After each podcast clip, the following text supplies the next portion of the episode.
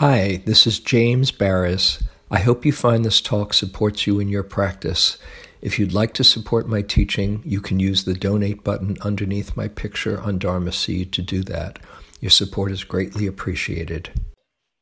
So, um, if you haven't been with us before, besides the uh, the Dharma talk, we have Eve Decker, who's a wonderful um, Dharma teacher, singer, songwriter, um, uh, wisdom woman, who will uh, share a song uh, with us uh, at the beginning and and something to close as well, um, perhaps on the, the, theme of the evening. I, I, don't know what she has in store yet, but uh, Eve, why don't you take it away? Unmute yourself. Okay. Hi, everybody. Can you hear me? Okay. Uh, it's a little, it's a little low. Or maybe okay. Maybe I'm a little low. Go ahead. Yeah, I'm on a different computer tonight, oh. so I might I might not have quite the audio. Yeah. Okay. Yeah. Sorry about that. Um, so James told me that tonight, as he mentioned before, that we'll be talking about you know emotions that can come up as we work with our own and the, us white folks as we can as we work with our own startled nervous systems around the ways in which we may have unconsciously been participating in behaviors that have been causing harm. And um, and I thought about a song that I wrote uh, 10 years ago called Sand Makes a Pearl. And uh, the sand being pain. And the teaching that we get in the Dharma is to use our mindfulness to turn toward pain.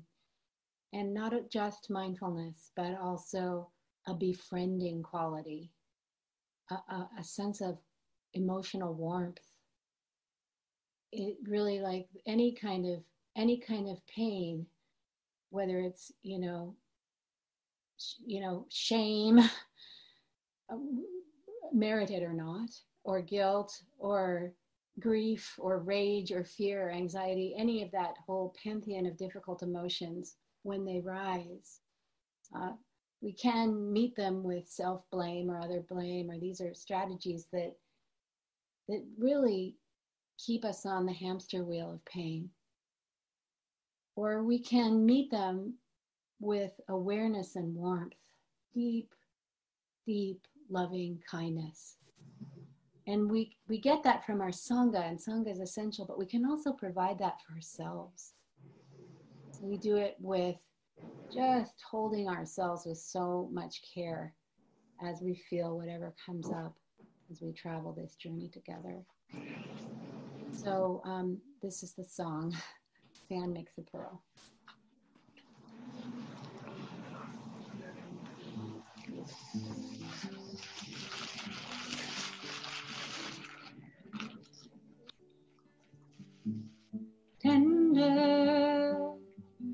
Surrounded by a shell. This armor doesn't keep the sand out well. With this feeling here, what are you gonna do?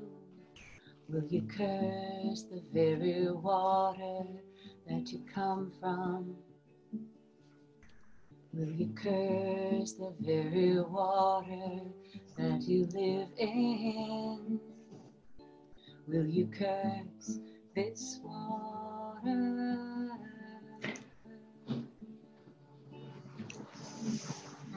Sand everywhere, sand as far as the sea is blue, sand right here in the middle of you.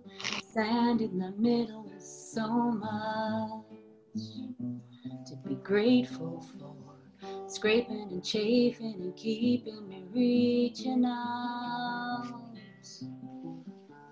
Miracles all around, but this raw ache, nothing more than this right now. There's no mistake. Stay here.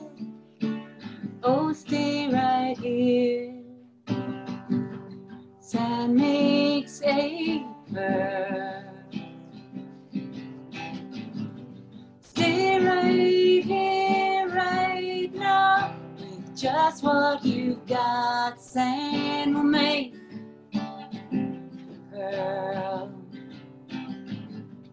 No one to blame. Ocean is innocent. This is the sea. This is the scene we were born in. If hiding and hating, contracting and blaming worked, we'd all been free long ago.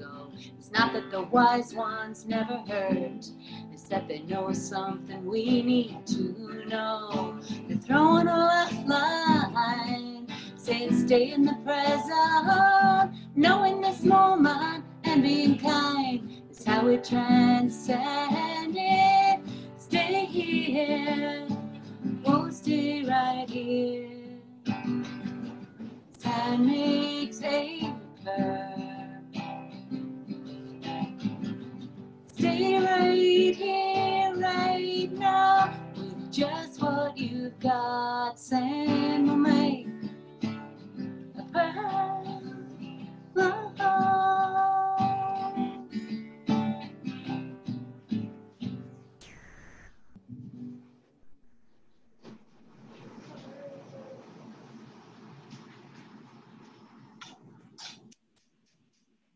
Thank you, Eve.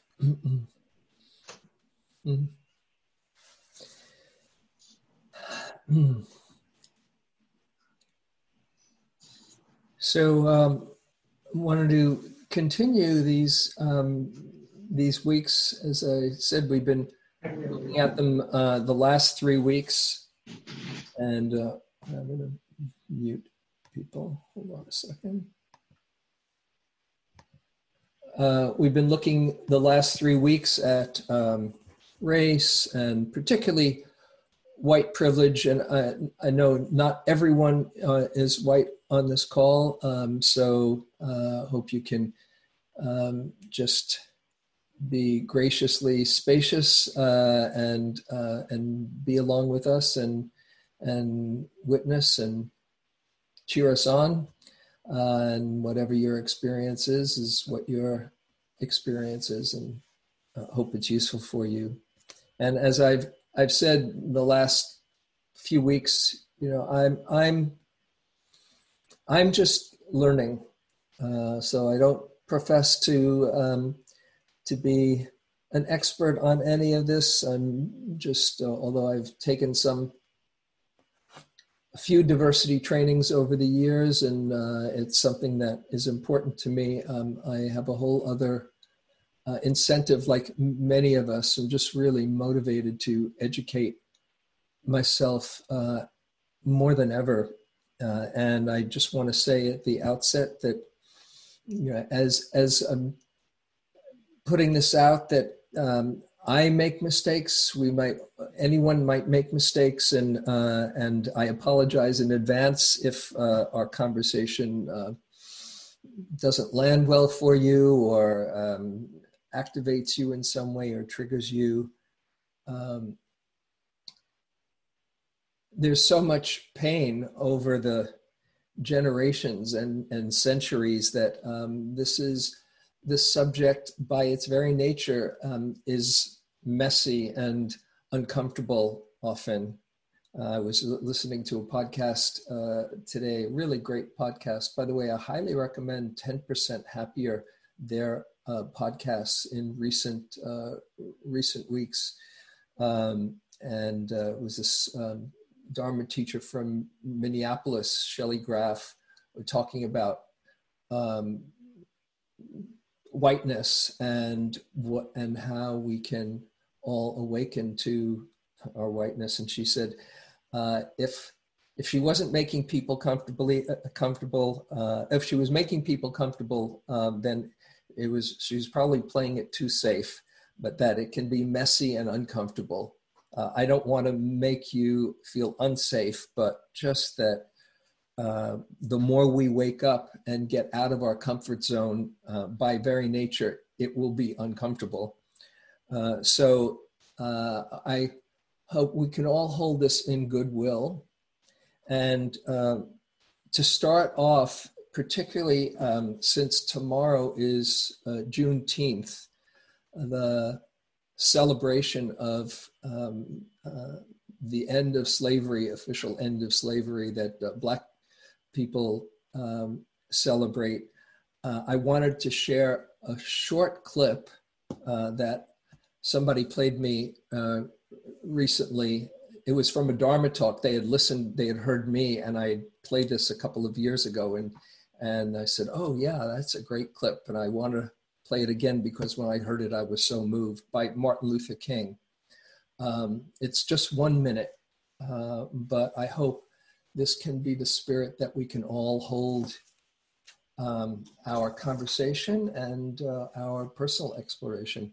So I'm just going to pull it up, and um, it's just an audio. So let's see if I can get this. There it is. This is in uh, 1967.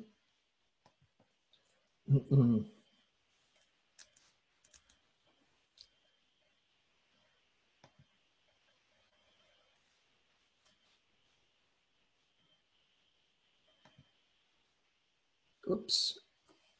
Hang on.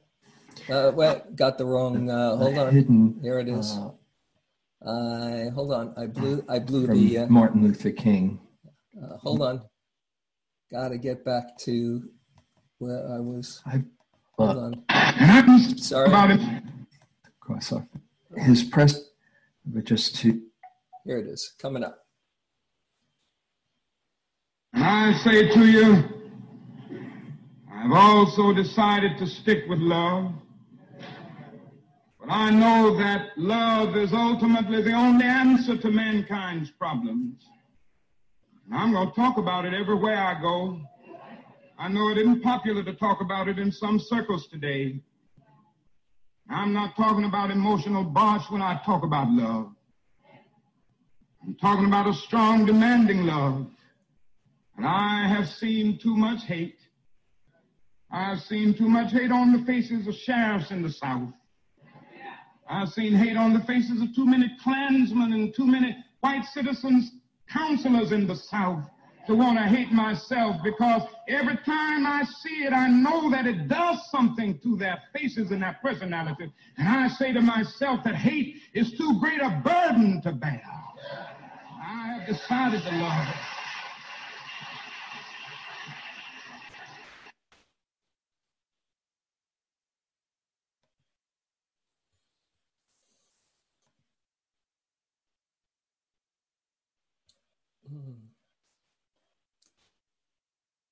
Hate is too great a burden to bear. I've decided to stick with love. So um, I hope that can be the uh, the space of goodwill that we meet tonight, and also uh, that we keep in mind as we um, as we keep on deepening our understanding of, of this process and this issue. so I've been mentioning, I think I've mentioned the last couple of weeks, I've been hanging out with this book, White Fragility by Robin DiAngelo. Um, the subtitle is Why It's So Hard for White People to Talk About Racism and uh, it, it, was given to me by a, a um, black Dharma teacher who I have tremendous respect for, and she said, "This is really important. I, I really want you to to read this."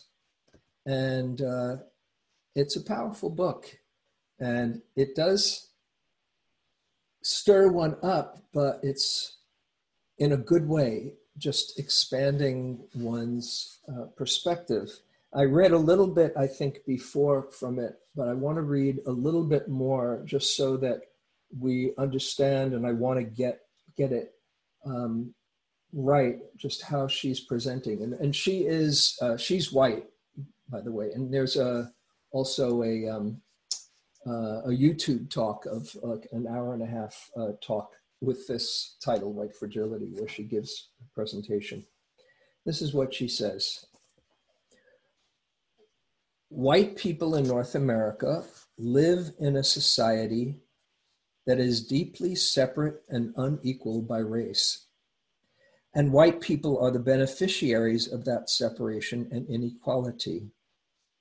As a result, we're insulated from racial stress at the same time that we come to feel entitled to and deserving of our advantage.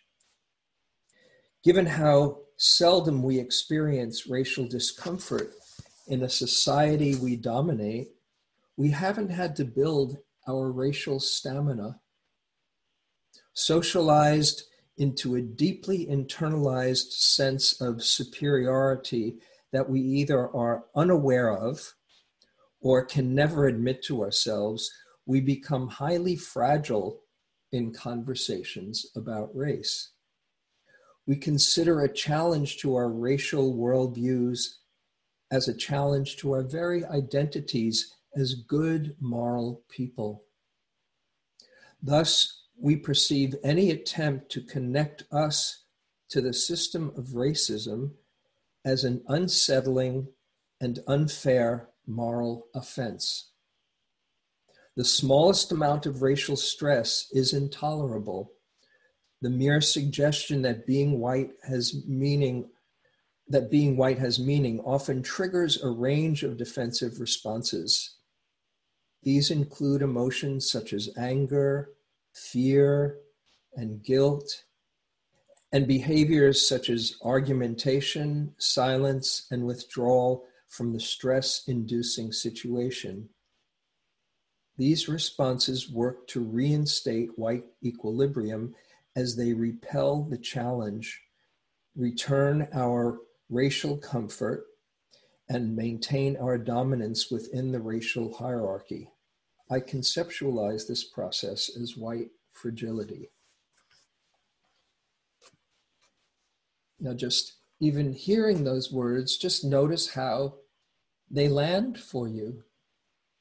Is it, oh, yeah, that makes sense? Or is there a place inside and there's no right or wrong in this? I, I really want to stress that whatever your experience is, is just what your experience is. It, and so to really be authentic within yourself, just what comes up for you. Mm-hmm, Because words have power and their, um, their impact has to do with what our, our conditioning is. And so words like white fragility or white privilege. Just notice how some of these land for you. White privilege.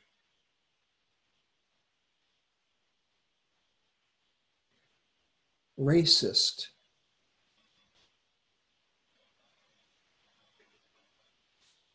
White supremacy.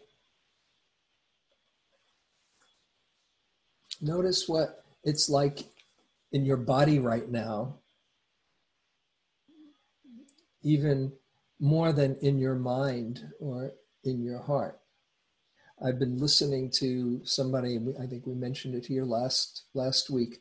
Uh, this really um, uh, wise uh, thinker, explorer on this, fellow named Resmaa uh, Menakem, who wrote a book called My Grandmother's Hands. Um, and um, he's also on a, no, I listened to a, a um, podcast with Krista Tippett on being with him. Really, really excellent. Resmaa, R E S M A A, Menakem, M E N A K E M. By the way, he also has a free uh, course, a free five a five part course on um, on racism and trauma. So he's a trauma expert, um, a somatic experiencing um, practitioner, and a psychologist who's worked with veterans uh, in from Afghanistan and through the wars, and his his approach is that our racial bias and conditioning is in the body. That even though you might have all kinds of lofty ideas or feeling that um, that you are not subject to um, the society's conditioning, your body doesn't lie. And if there's a, a reaction, a contraction, to keep on noticing that. He's, he's really masterful in how he points out, points all of this out. And if there's defensiveness in the body or guilt or shame reaction, working with those reactions, it's really useful information, important information, not anything to feel ashamed about that you have those reactions, but to understand the conditioning that you are subject to. And before I get into shame around this topic, I wanted to just for a moment look at what the Buddha said about shame and see the difference in the way that it's being used.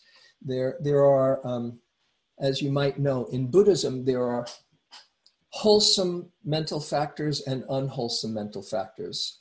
Wholesome mental factors, kusala, are factors, are uh, mental qualities that lead to well being and uh, like love and generosity and compassion and um, uh, equanimity, beautiful qualities of the heart.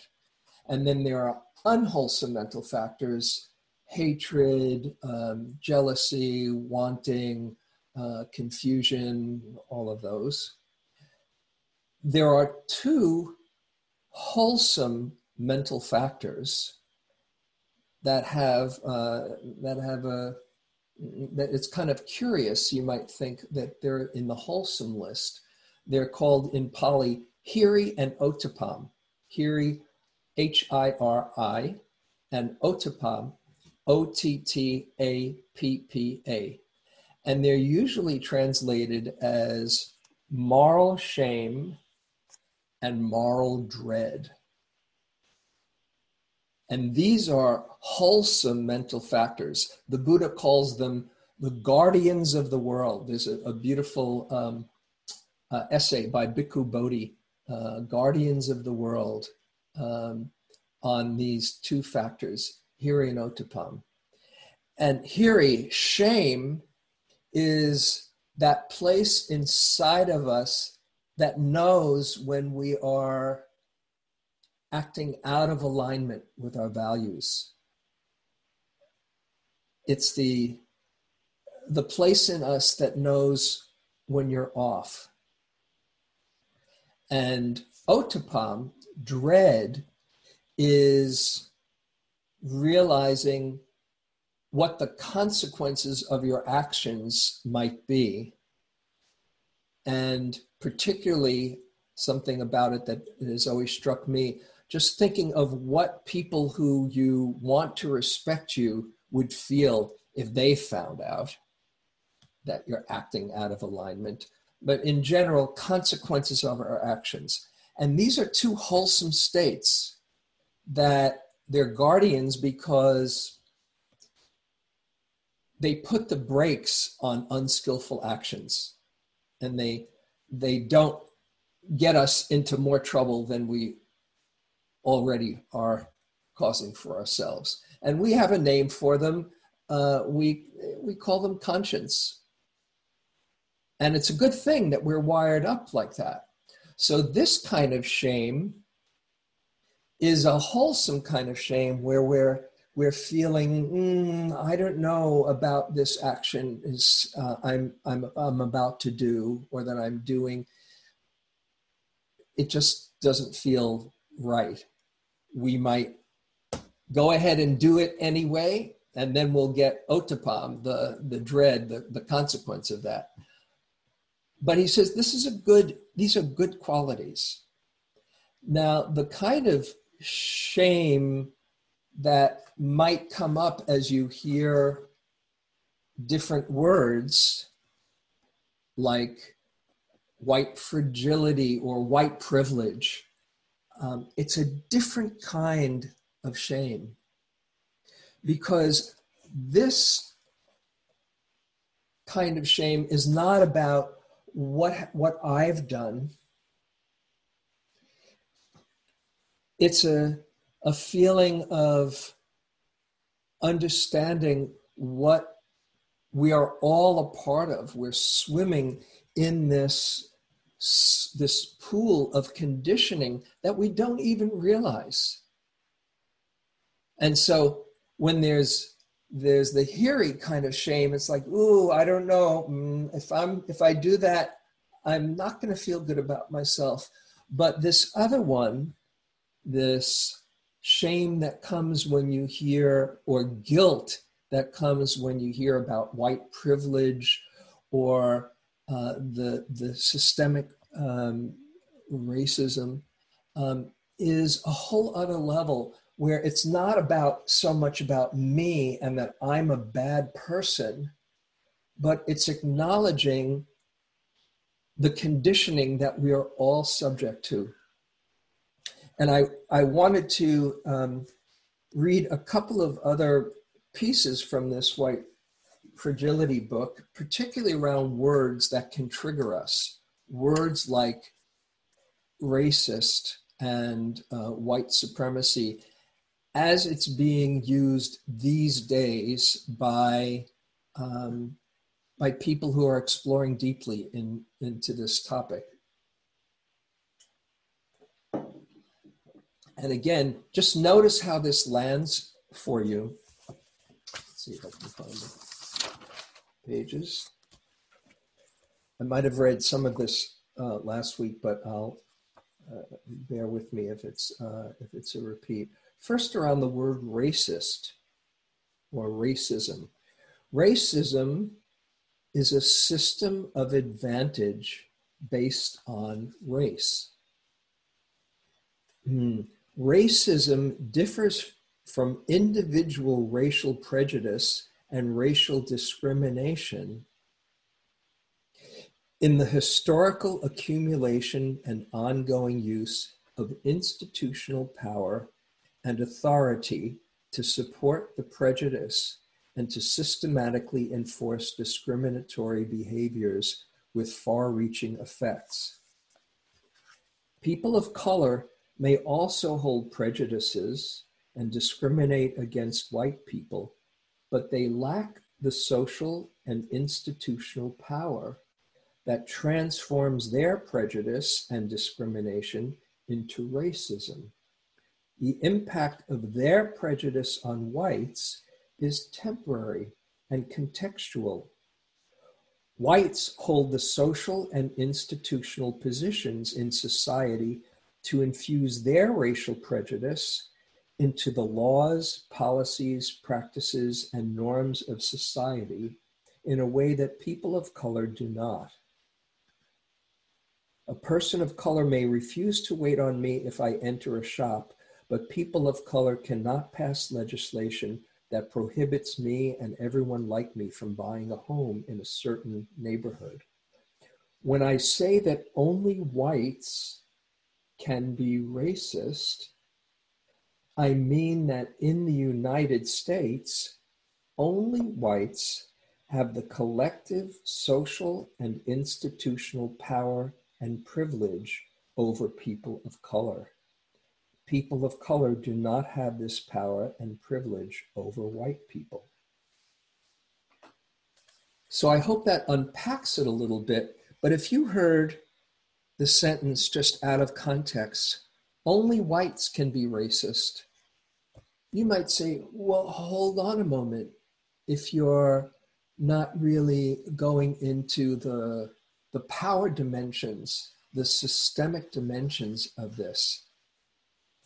So that's one word that I, I hope as you're kind of, as you're hearing these words, that you can kind of go deeper than the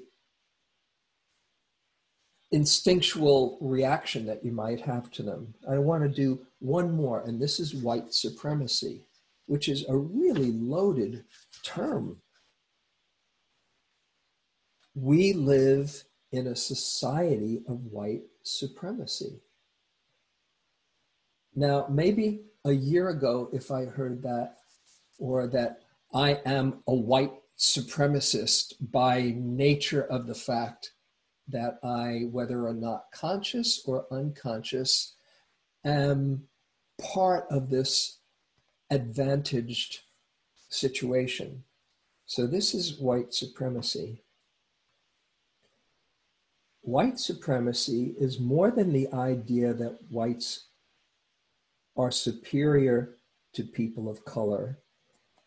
It is the deeper premise that supposes this idea, the definition of whites as the norm or standard for human for human and people of color as a deviation from that norm.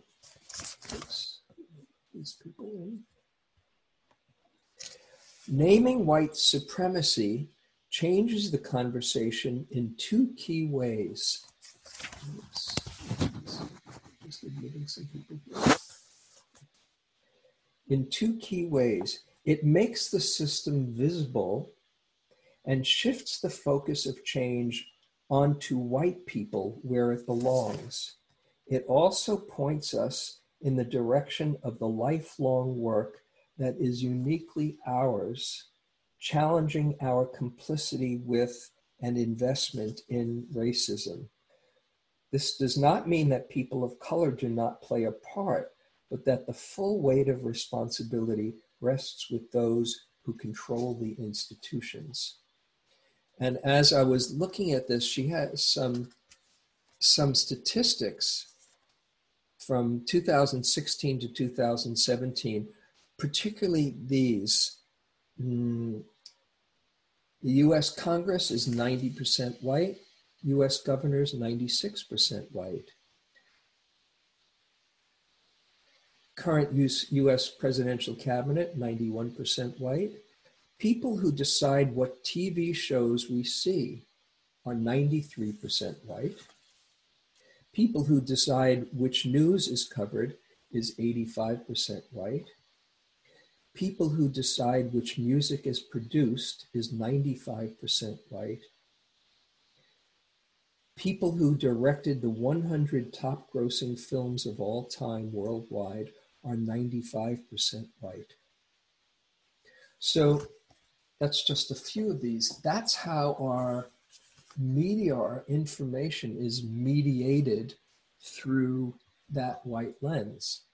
And when you understand it in that way, how could we not be subject to all the conditioning that we take in? So, this is where the Dharma is really helpful in holding this all because we're moving away from the personal, oh, I'm a bad person or I've done something wrong, to simply seeing we are, as the Buddha said, all products of causes and conditions. And when you have that perspective, instead of contracting and imploding or being defensive or or getting caught up in your guilt and shame that makes you want to run the other way or afraid to open your mouth, um, then it's just something that we all need to wake up to and to unlearn that conditioning. So, this systemic racism, we're all a part of it. And then when we can see, oh, I don't want to be blindly manipulated by things that don't even feel right or that I believe in, then the defensiveness can be replaced with curiosity and with wanting to wake up from our delusion. I mean, that's why you do Dharma practice, isn't it? I'm, I'm assuming you're all here because you want to wake up and grow. Well, this is where the rubber meets the road, as they say. And it starts with feeling the pain right inside of ourselves, how those words impact you, or how my, your conditioning impacts you, and what feelings need to be accepted and held with compassion and held with understanding and held not with blame but with um, uh, true uh, forgiveness and uh, a compassionate understanding. Then you can start to understand, begin to understand because your walls aren't so up. Imagine what the pain of somebody who is on the receiving end of that conditioning is. We only get uncomfortable when we get triggered a little bit and then then we don't feel safe. You know you might for a moment think of here let's let's try this. This is something by the way Tara Brach has a beautiful um, talk recently that uh, that I'm, I'm borrowing something from it's from the last week or so it was something like the courage to face racism. It's really beautiful. Um, and this is one thing that she she asked people to do. Just close your eyes for a moment and check this out. And remember a time when you haven't belonged or you felt you don't belong or you felt unsafe in some way. You felt marginalized.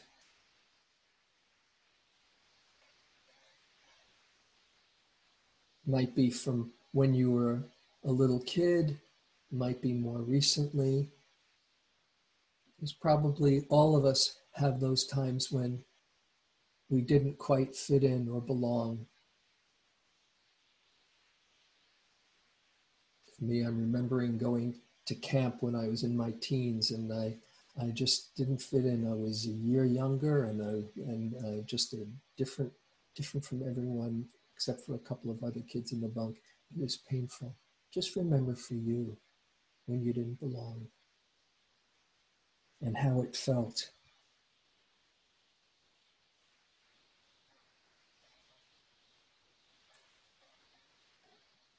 Perhaps not feeling safe or accepted.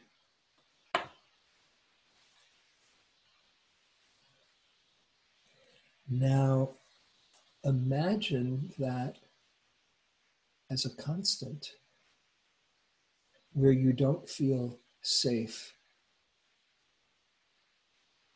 in most um, activities outside of your your good friends when you go into a bank or you go into a store or you go into a crowd um, Imagine what that would be like. White privilege is having the luxury of not living in constant state of unsafety. Just imagine that.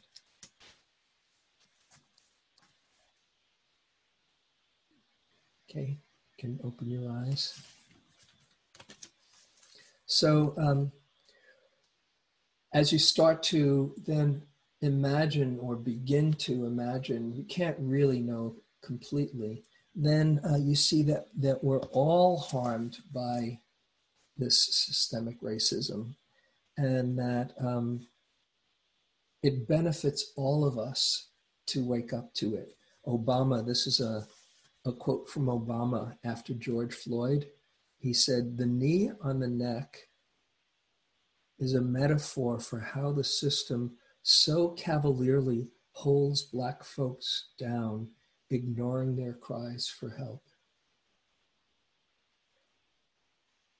The knee on the neck is a metaphor for how the system so cavalierly holds Black folks down, ignoring their cries for help.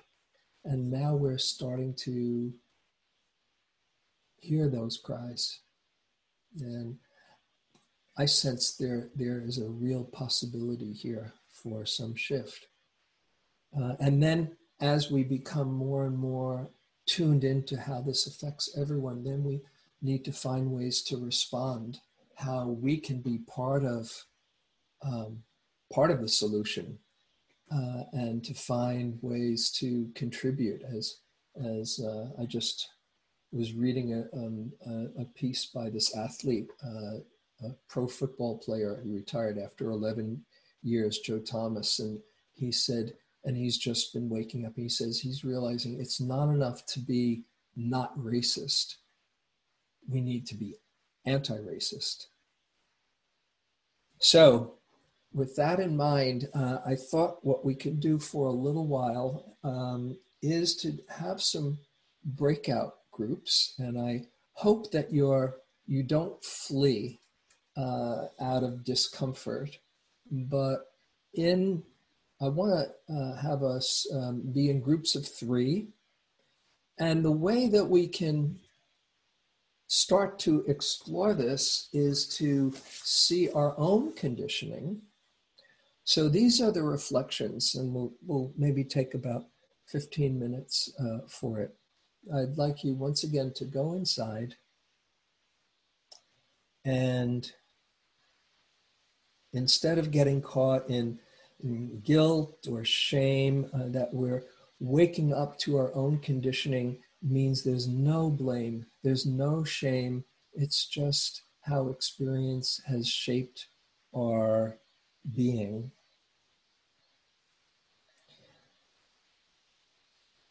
And let me ask you to reflect on what has been your conditioning.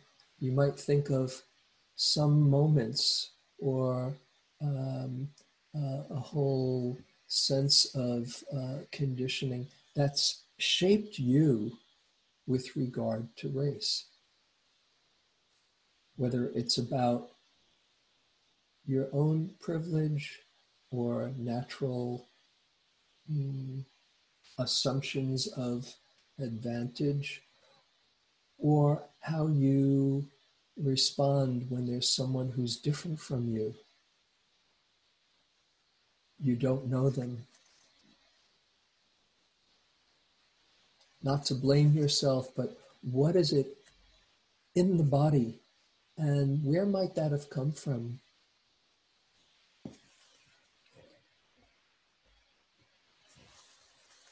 Mm, not to analyze too much, but just to acknowledge and hold it with great kindness.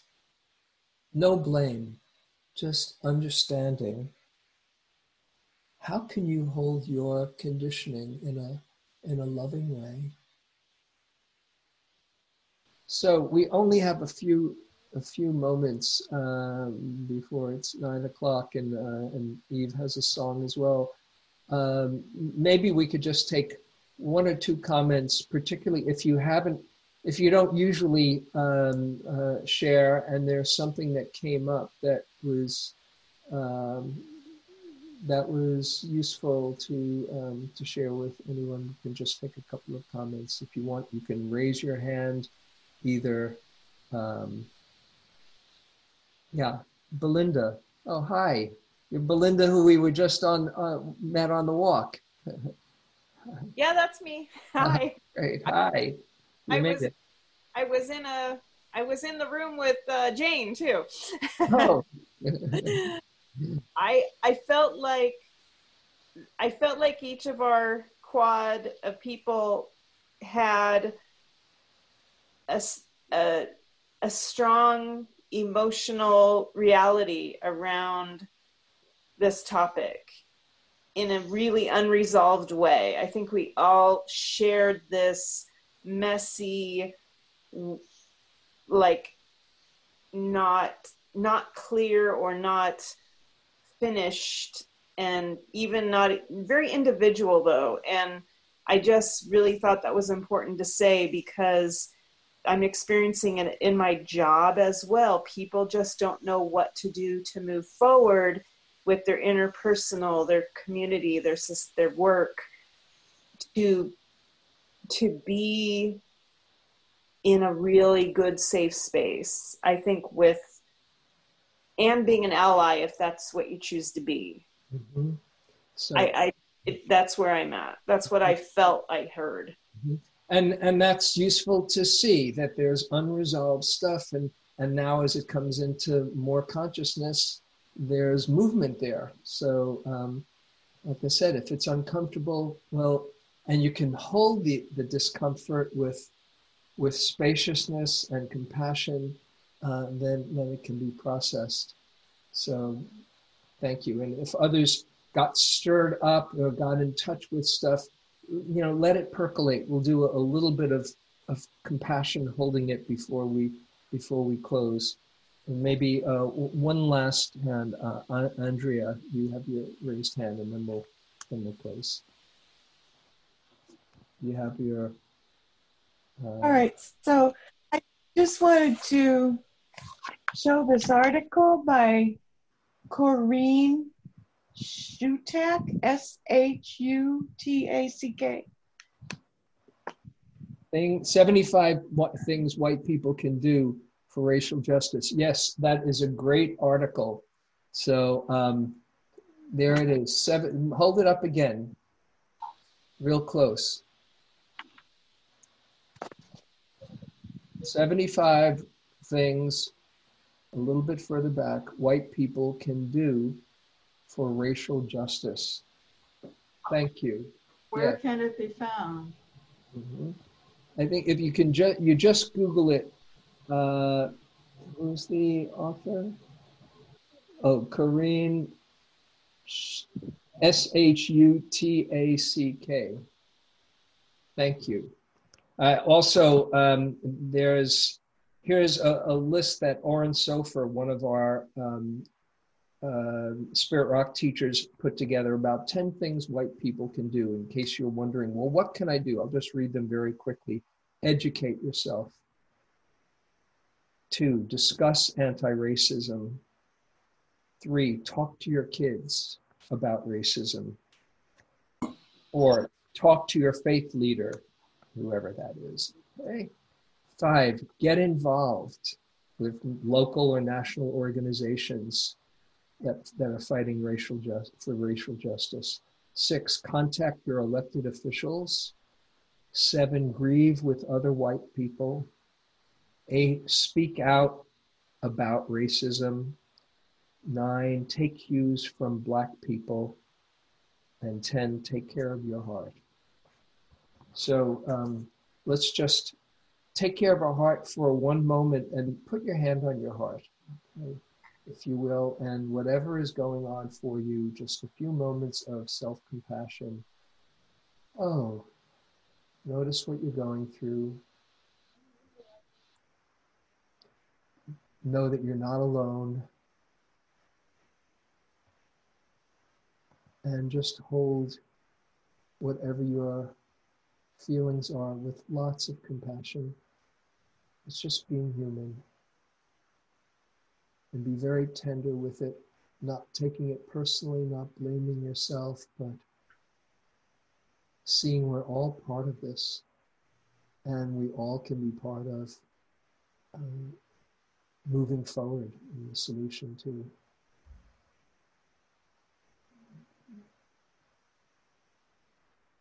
Okay, so Eve, you have one one song for us to go out. Yeah.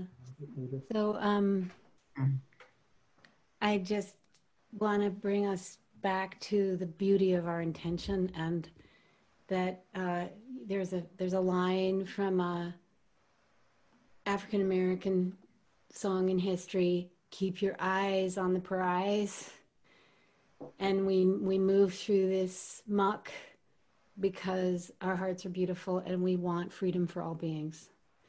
And that's what the dedication of merit is. So we'll do that.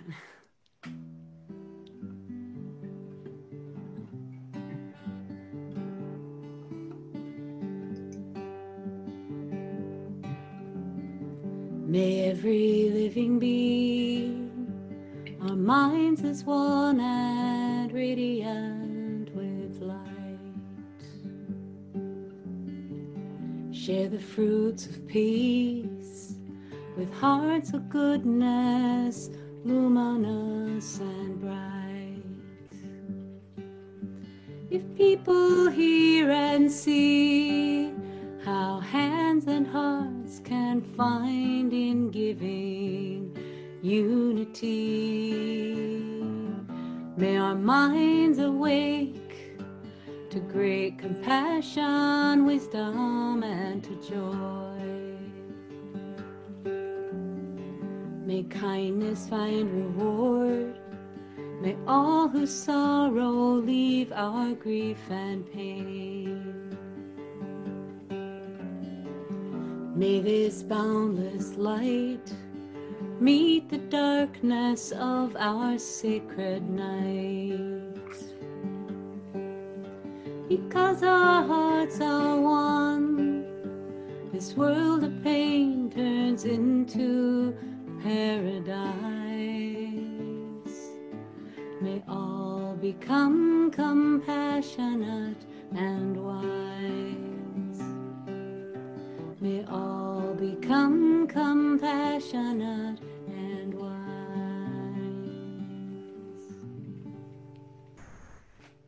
Thank you, Eve. So, just a final dedication. They are coming here together. Help bring us more consciousness and understanding and compassion for our conditioning and for all people's conditioning. May we wake up through that understanding and share our love well and our caring well. May all know safety, all beings know safety. May all learn to love themselves and share their light with everyone. And may our coming together be for the benefit of all beings, human and non human, and for the planet.